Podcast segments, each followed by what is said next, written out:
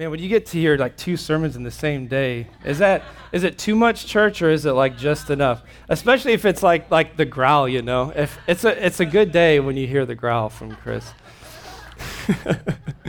I will never like. I, I can't even try to do it, uh, so I won't. Um, you know, today is today is a good day. I, am going to say that a lot today, and uh, it's why I'm wearing this shirt, actually. Um, thanks, American Eagle.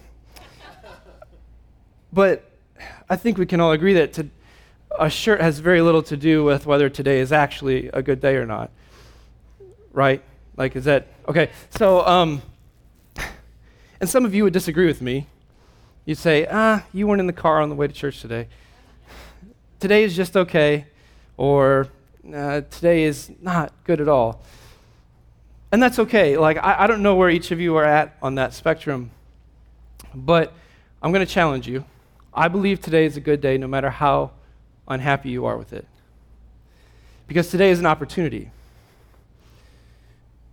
Today is a good day because you woke up with air in your lungs and blood in your veins and synapses firing in your brain, all beyond your control. You don't even have to think about it. And you have a calling on your life far greater than you're willing to believe most of the time.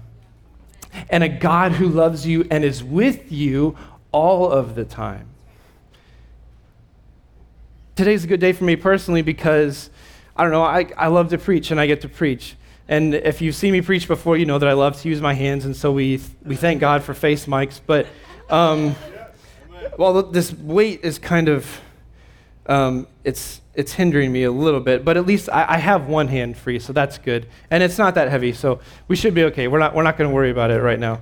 Um, if you've been coming to this church for more than a few weeks, you've probably heard somebody from stage or just in conversation uh, use a phrase like, or talking about like having a calling on their life or having a calling on your life or being called to do something. And so we're going to talk about that today as we wrap up our series on doubt. We're going to talk about the doubts that we experience that hinder us from pursuing our calling.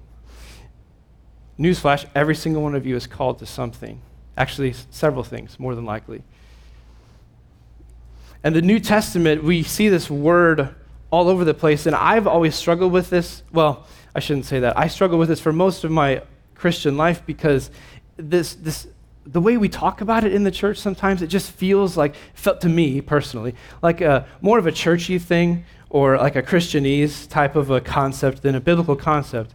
And i can assure you that i've since learned my lesson. And it is in fact a very biblical concept and we're going to talk about that a lot today. Are you ready? Okay so there, there's two meanings for this word in the new testament in the greek one of which literally translate, translates as divinely selected or appointed. That's what we're going to talk about today. Divinely selected or appointed. So, what that means is if, if you are called, and you are, if you're called, then that means that God has divinely selected or appointed you. He has specifically designed you as a human being, as a soul, and He's specifically designed something for you to do. That's your calling. That's the, we, we talk about having a lane to run in at this church. That's kind of how we talk about it. Your lane to run in, that's your calling. And you're supposed to follow through with that. But that's the trick, isn't it? The follow through. I've seen doubt completely disable brand new believers and lifelong believers from following through and pursuing their calling. Completely disable them. You know, I love what Kip said in week one about how none of us uh, were born believing in God. I love that because it's so stupidly obvious that we just don't consider it. And I love it when we say stupidly obvious things that we can obviously learn from here, right? Um, and I think the exact same concept that Kip brought up, that applies to our calling too. None of us woke up born knowing exactly what, what our calling was. We were too young. Now, some people do know what their calling is and they're sure of it from a very early age. And that's, that's fine. And you may be here and you still may not know exactly what your calling is. That is also fine. You're in the right place. We can help you with that. Those of us that are secure in our calling today, would, we would all tell you it was a process. It was a process for me, and if I'm being honest, doubt has completely held me back sometimes from pursuing my calling over the last 12, 13, 14 years. And so, for the next little bit of my sermon, I'm going to tell you some of the things that I went through, some of the doubts that I went through in pursuing my calling, and hopefully that can help you a little bit. And then after that, we're going to see what the Bible says about all that. We have to bring the Bible in at some point, right? I've never I've never told this entire story to this many people. In fact, I don't know if any of you know the, the, as much of the story as I have right now. So this should be fun. You're going to learn a lot about me today. Hopefully that's okay. Um, I started I started playing piano when I was four years old. I took lessons for 12 years, and I was classically trained, which is another way of me saying, in my mind, that didn't really translate into leading worship. Okay? So it wasn't until about seventh grade, and mom and dad, if this story is inaccurate in terms of the timeline, just, just let it go. It's too, it's too long. It's a long time ago. Um, so it wasn't until about seventh grade that I became interested in leading worship, and it wasn't for piano. It was actually for those really cool guys playing guitar and singing on stage. And and I just looked. I would look up on stage, whether I knew those people or not, and I would think, "Man, that looks so fun. I wish I could do that." But that's impossible. I'll never be able to do that. I'm not joking. Playing guitar and singing at the same time seemed like magic to me. It did. It seemed like magic to me. It still kind of seems like magic to me. It's very complicated. It seemed like magic to me, and so I and so I just knew I knew that I could never do that. And it was weird because I wanted to do that really badly.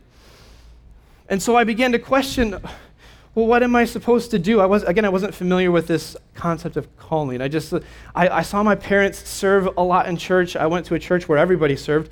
Some of them seemed to really enjoy themselves, and others definitely did not enjoy themselves. And so my, so my goal, and I would, I would, I would very much encourage you to pursue this same, similar goal here. I wanted to find something that I enjoyed doing.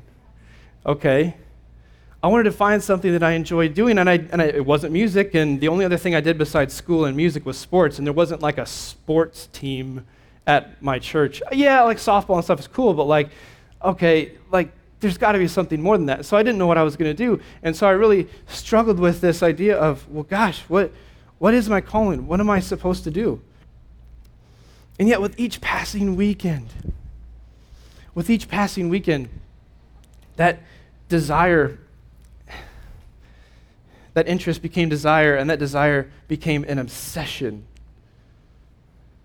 To the point where there were times when it would physically hurt down in my, in my soul, down in my soul, when I would look up and I would see people, again, if I knew them or not, it did not make a difference. I would see other human beings, children of God, leading worship on stage and it would physically hurt down in my soul because I knew that was something I just I wanted to do it so badly and there was no way for me to do it. There was just no way. But it got to the point where I had enough. And I decided, look, I got to figure this out. I got to find out. Maybe this isn't for me, but I need to find out. So I'm going to try. And so my, my, my, brother and I, mom will remember this very well. Uh, my brother and I kind of started to pick up guitar on this cheap, like garage sale, or maybe you got it from a friend. I don't know. It was like a twenty dollar, fifty dollar guitar uh, type of thing. And it was like I can say this now, um, like it was a terrible guitar. Okay. And newsflash for those of you that are thinking about getting your kids your guitars or something, awesome idea. Get a cheap one. They will break it. You got to get a cheap one first. Um, and it was, it, it, was, I mean, I guess it was okay. I mean, it just sounded really thin and weak, and like the action was really high. Um, like that's, like that's how high the strings are off the fretboard, and if they're higher, you have to press down harder, and so your hand gets tired quicker. And uh, anyway, the, but it stayed in tune pretty well. I love that God provided just enough for me to keep going. The guitar was terrible, but it stayed in tune pretty well. Sometimes that's all we need. Sometimes we just need something that'll stay in tune pretty well. Sometimes all we need is to stay in tune with Him. And so I fought through the frustration of developing new muscle memory in my hands, and I fought through the pain of, of stretching the joints in my fingers and the, the knuckles in each of my fingers, and I fought through the pain of developing calluses on my fingertips. And it got to the point where you could sort of call me a guitar player. I could do it, but I wasn't very good. And around this time, man, these, these weights really kind of get in the way of things. I need to be careful I don't destroy my iPad here.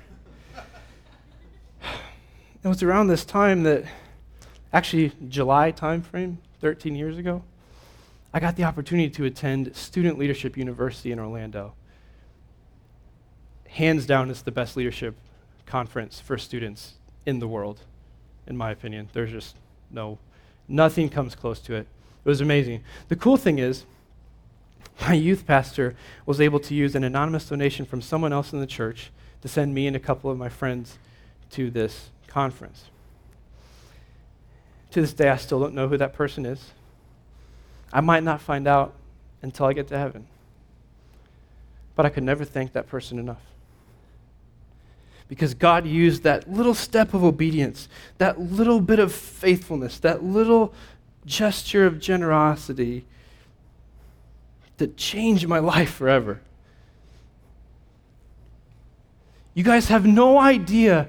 That person still probably doesn't have any idea the impact that they made on my life and the impact that my life is having on the rest of the kingdom by God's grace. And so, what I'm trying to say is really quick, little side sermon here. You have no idea the impact that your little steps of obedience will have on someone's life. That 30 second conversation you have at the drive through at Starbucks you have no idea what that will do to someone's life 10 years, 15 years, 20 years down the road. You just don't know. Handing an invite to somebody at the mall. Maybe it's to come to church here. Maybe it's to go to a church at a different church. Maybe it's just to invite them to if table or something like that. You have no idea what saying hi to somebody can eventually lead to 20 or 30 years down the road. You don't know who's going to be in heaven when you get there. We need to be listening to the Holy Spirit and watching for opportunities and following through with them, regardless of what you think you're called to do preach, lead worship, take care of the kids. Uh, well, that's what it, uh, sorry. you do a lot, we do a lot more than take care of them here. I promise you we do. I just, I'll never do it, so I, man, man. I've, I have enough. I have enough with one three month old. I'm, I'm good. And I'll lead worship and preach. I'm good. Sorry. Sorry. Sorry. Oh, man. Uh, yep, I did it now. I did it. Um, anyway, okay. We'll probably have to film that too. Uh, but anyway, at the conference during one of those sessions, there was a time of worship, and I, can had, I had what can only be described as a vision. Um, and it wasn't like this, uh, I don't know, like it wasn't like a 70 inch curved 4K, like OLED TV appeared out of nowhere. Now, those didn't even exist at the time, although if one person did have it, it'd be God. And so I guess it, it just didn't happen that way. It wasn't that clear. Um, it wasn't, uh, I wasn't in a trance. Like it, was, it didn't feel like this overly spiritual experience. Like I was very lucid. It just, it was a vision. And the best way I can describe it is that my mind's eye was just filled with this vision of a stadium filled with people. And I was on stage leading worship. And that didn't make a whole lot of sense to me at the time because I could barely play guitar, and I still had yet to successfully play guitar and sing at the same time. But in that moment, this, this overwhelming sense of peace and certainty just came over me, and I just knew that that's what I was supposed to do. I just knew. I'm not saying you need to have a vision to know. But what I am saying is, God's speaking to you. And that certainty will come, that peace will come. I can promise you that. But now, that's, that was cool. Now, oh, great, now I know what I'm supposed to do. But, but now I have new doubts. How am I going to get good enough to lead a stadium filled with people in worship? I can't even lead myself in worship right now. And even if, and even if I do get good enough, you know, God, God, God helps me, how am I even going to get that opportunity? Because like they don't, you don't just like waltz up on stage and say, I'm good enough. Like they actually really organize those things. They really do. And, and I didn't know this. I, you know, I, was, I was only seventh or eighth grade, so I didn't really even know this, but it just like, they have to be more organized than I'm, you know, picturing just going up there. No, it won't work that way. And, but I decided I couldn't worry about that. And, and I knew that I could just had to focus on the opportunities that were right in front of me. And I knew that I needed to get better. And so that's what I tried to do. I doubted that I, had a, that I had a calling at all before, but now I had one. The doubt that I had before turned out to be just that doubt. That doubt was not truth. So, over the next 12 years, 13 years, I would get all kinds of experience leading worship at different churches, different denominations, youth ministries, student ministries, kids ministries, church camps, conferences, worship nights, you name it. I, I did it. Big, small, even a couple director roles. Thankfully, I had a couple director roles before I was the director here. The first time I had a director role, I was freaking out because it looked like magic to me, watching other people do it. I was fine just playing guitar and singing, and somebody else can be in charge and lead the team and have responsibility, you know? And the most nerve wracking part was, I didn't ask for that. That wasn't clear to me in the vision. I just thought I was, somebody else was going to take care of all the, the hard stuff, right? I hadn't asked for that, and so it felt like I was losing control of my vision that God gave me. I felt like I was losing control, and none of us, raise your hand if you like losing control. Yeah, that's what I thought. Nobody does. And it was my vision, and I was losing control of it. No, I don't want that. But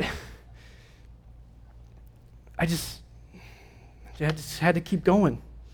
I had to keep trying to get better, and, and so three director roles later, I'm the worship director at this church. Something I didn't ask for, he's given me four times now. Something I didn't think I could do, he's given me four times now. So the doubt that I had before turned out to be just that doubt. That doubt was not, okay, the doubt was not truth. In fact, you, you guys will love this one. The, the last director role I had, I joined a campus ministry at Bradley, my sophomore year, and it was starting to shrink a little bit, but there was still, you know, 50, 60 kids coming. By the time I graduated, I was director junior and senior year. By the time I graduated, it was dead. And you better believe, you better believe that Satan used that one. That was an easy one. Because he said, Hey, are you sure you can lead a ministry? This one died on your watch.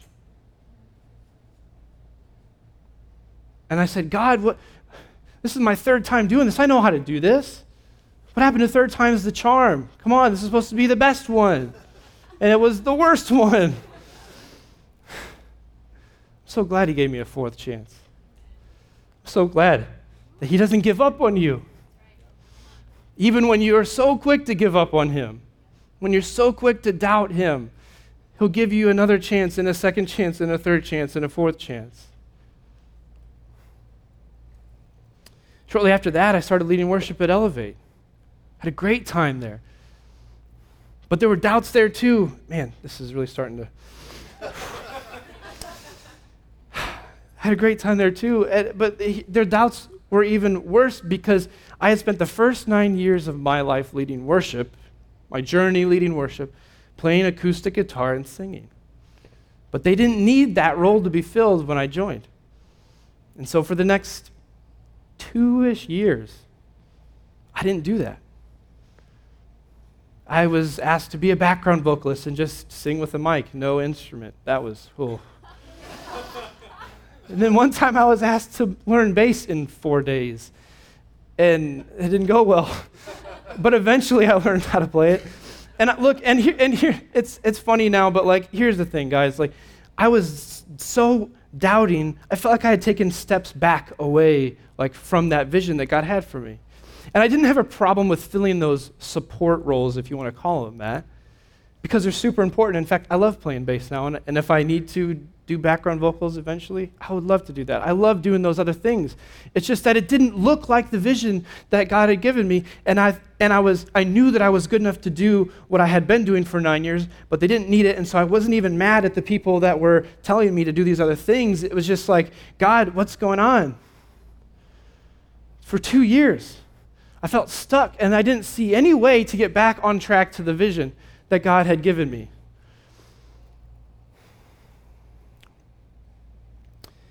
But that two year period was huge for me. I learned several different roles in the band. I got to witness a great worship director, Gary, just lead a band so well, and I got to see how, how an excellent band functions. And I, my, my, my ear for music got more sensitive, and I learned so many different things. I, I took more leaps and bounds in growth as a musician and a worship leader in those two years than I ever have before in my life. Doing nothing but non worship leader roles.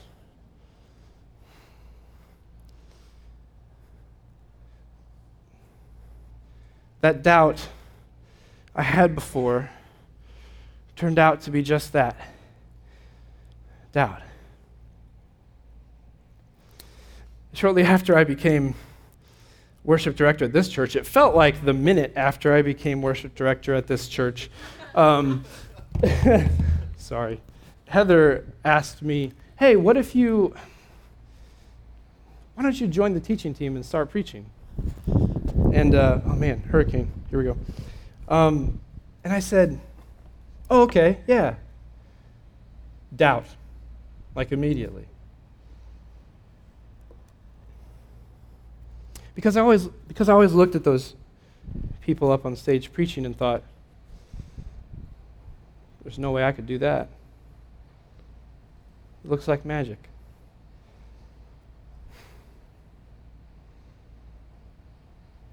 Also, once again, I hadn't asked God for that. Didn't really line up with the vision so he keeps just giving me things that I don't ask for, um, that I don't think I can do. And I think you know where this is going, because I'm standing up here today. That doubt I had before turned out to be just that doubt. As far as leading worship for a stadium filled with people, it hasn't happened yet.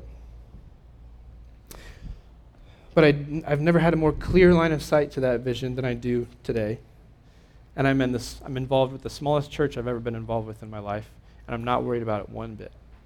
Not worried about it. You see, on February 26th of this year, I got to lead worship on the ice in Carver Arena after a Rivermen game. That's a stadium. Now, by the time I started playing, there was only about 50 people in the stadium. But when I was down on the ice, I couldn't help but look around at all the empty seats and imagine them filled with people and then my thoughts went to all the people that I'd ever led in worship over the last 12, 13 years. Big events, small events. If you add them all up, they would fill Carver Arena many times over. And what, I'm not saying that counts, because it doesn't. I will be leading worship many times for a stadium filled with people, God willing, in the future. But in that moment, as I was kind of, I was never closer to my vision than I was in that moment. Got a little taste of it. In that moment, I knew two things I knew I could do it, and I knew that I was ready. If there's one thing I want you to walk away from this sermon with today, it's that the doubt that you're struggling with is going to probably turn out to be just that doubt. Doubt is not truth. So that's kind of what I've gone through, but what does the Bible say? Because you can take my word for it, and that's fine. but the Bible is a little bit more trustworthy than one data point. So let's go back to the beginning of my story. I doubted that I had a calling. Some of you doubt that you have a calling, and nothing could be further from the truth. John 15, 16 says, You did not choose me. This is Jesus talking. I chose you. I appointed you to go and produce lasting fruit so that the Father will give you whatever you ask for in my name. Every single one of us, no matter what it looks like, are called to produce lasting fruit. What does that mean? A legacy. Not a statue outside of United Center, although that would be cool. A legacy. Impact lives, souls for the kingdom long after you're gone. Lasting fruit. What about 1 Peter 2 9? But you are a chosen race you are a royal priesthood. You are a people for his possession, that you may proclaim the excellencies of him who called you out of darkness and into his marvelous light. That sounds like a pretty significant calling on your life. Royal priesthood, holy nation.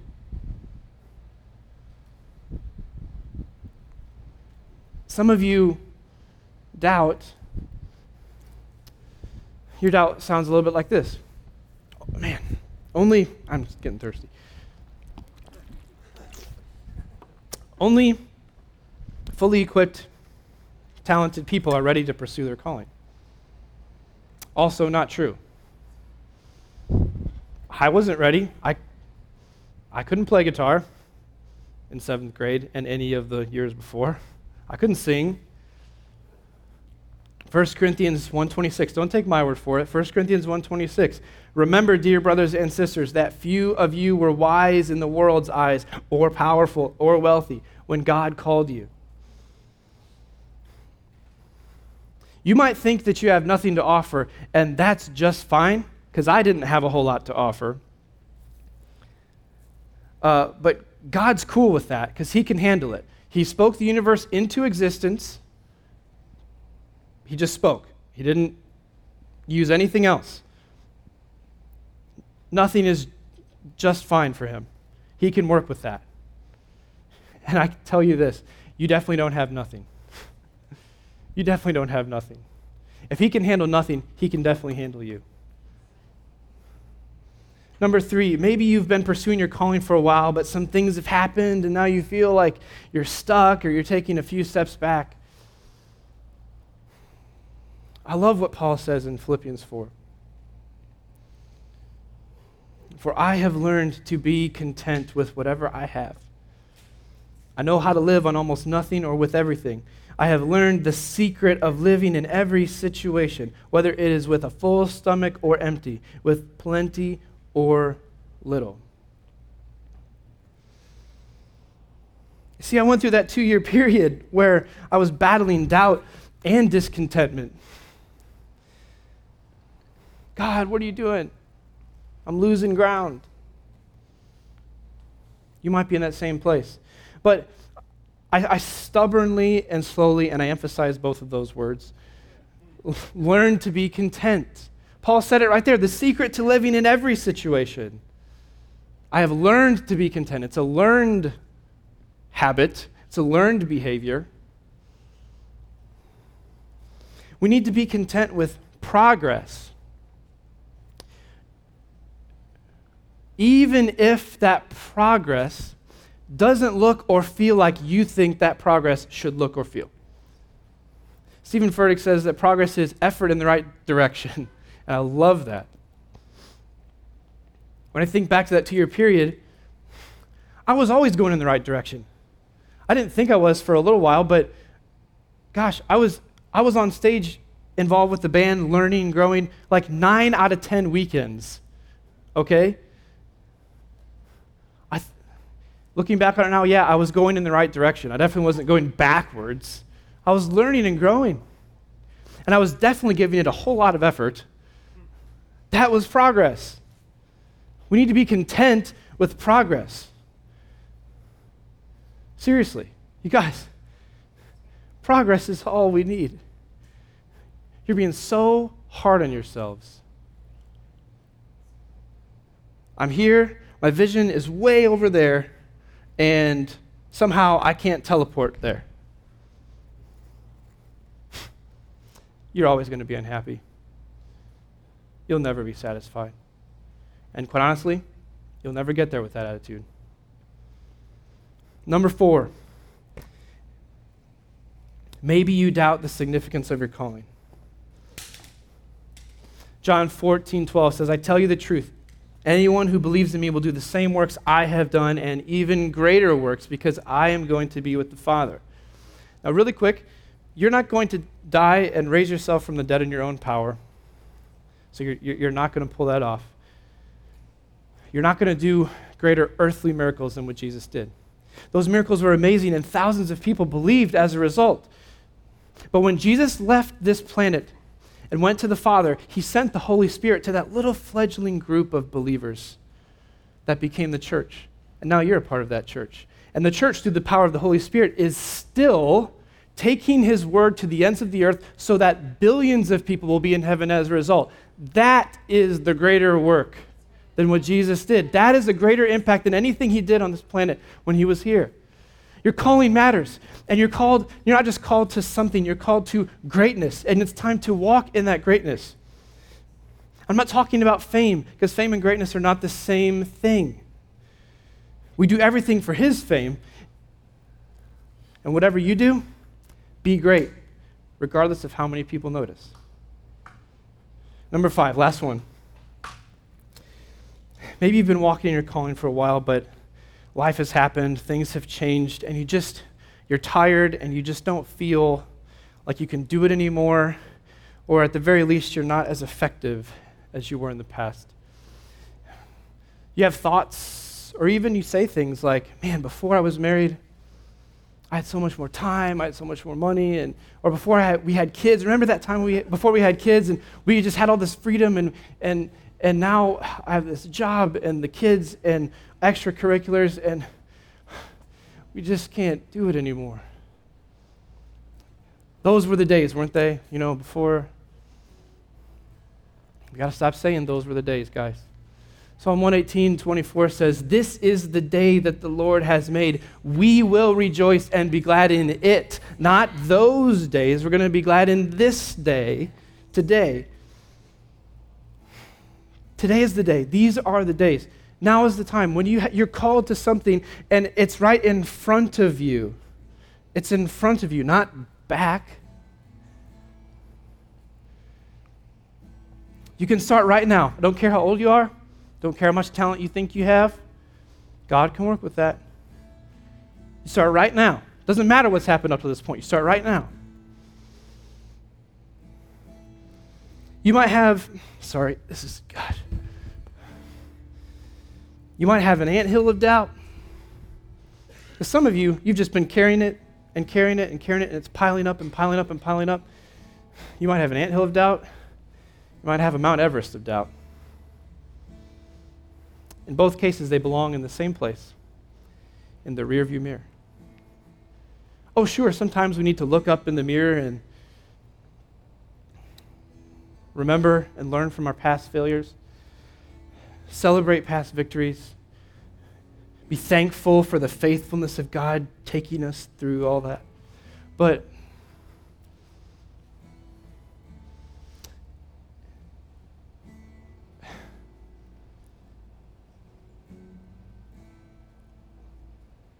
we're called to move forward.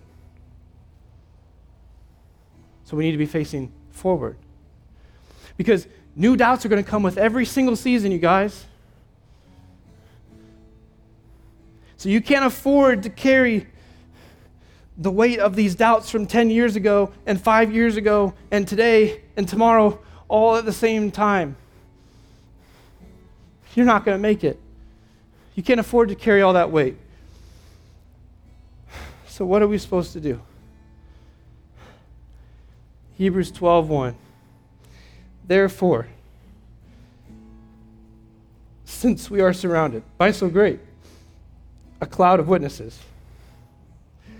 Let us lay aside every weight, and sin, which clings so closely. And let us run with endurance the race that is set before us. What do we got to do, guys? We have to lay him down. We have to lay him down. Oh, sure, I can still walk in my lane. I can still run in my lane. I can still pursue my calling, carrying that weight. But Hebrews 12:1 says I have to lay him down because I gotta have I have a race of, of endurance that I have to run. I'm gonna wear out real quickly carrying all that. Doesn't mean I can't carry it. I can, but I'm gonna wear out really quickly. I'm not gonna be able to run very far. I was still able to preach today, wasn't I? Carrying all that weight. But I wasn't able to deliver the message the way that I really wanted to. I'm tired.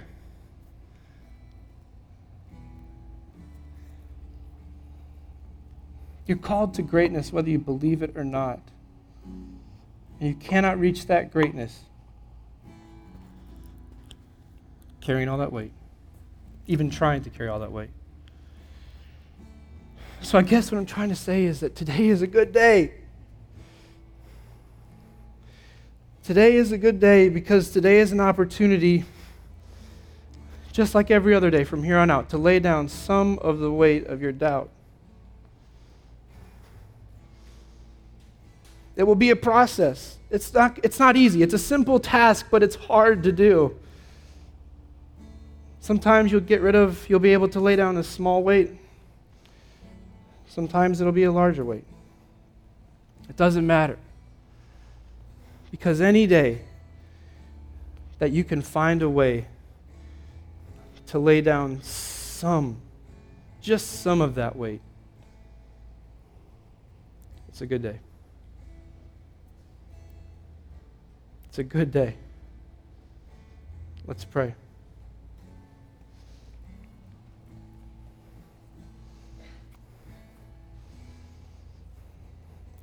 Jesus, where would we be without you?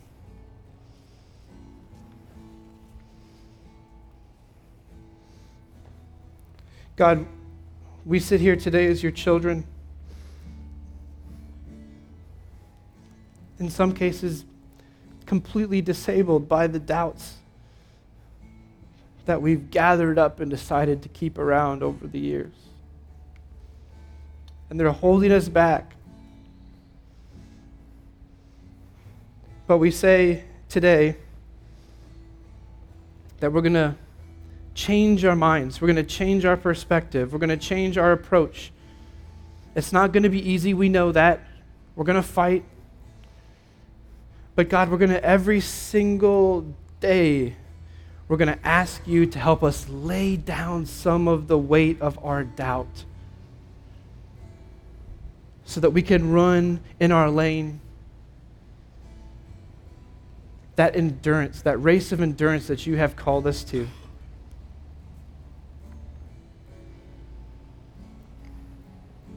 And every single step of the way, we know new doubts are going to come, and we're going to take them on, and we're going to process them, and we're going to pray about them, and we're going to wrestle with them, and we're going to lay those aside and keep going. And as we do that, no matter what we do, we're going to make sure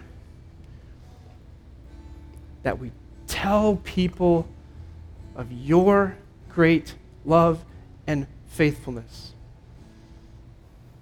We're going to we're going to let it echo all throughout this city. Everywhere we go, to the ends of the earth. We're going to let them know that our God reigns and He loves us. And no matter what doubts we have, He can take care of every single one of them. So, God, may today be a starting point for something greater, to walk towards that call to greatness. And may we lay aside the weight of our doubt. Maybe it's a small weight, maybe it's a big weight. But today, we're going to start laying aside the weight of our doubt. In Jesus' name, Amen.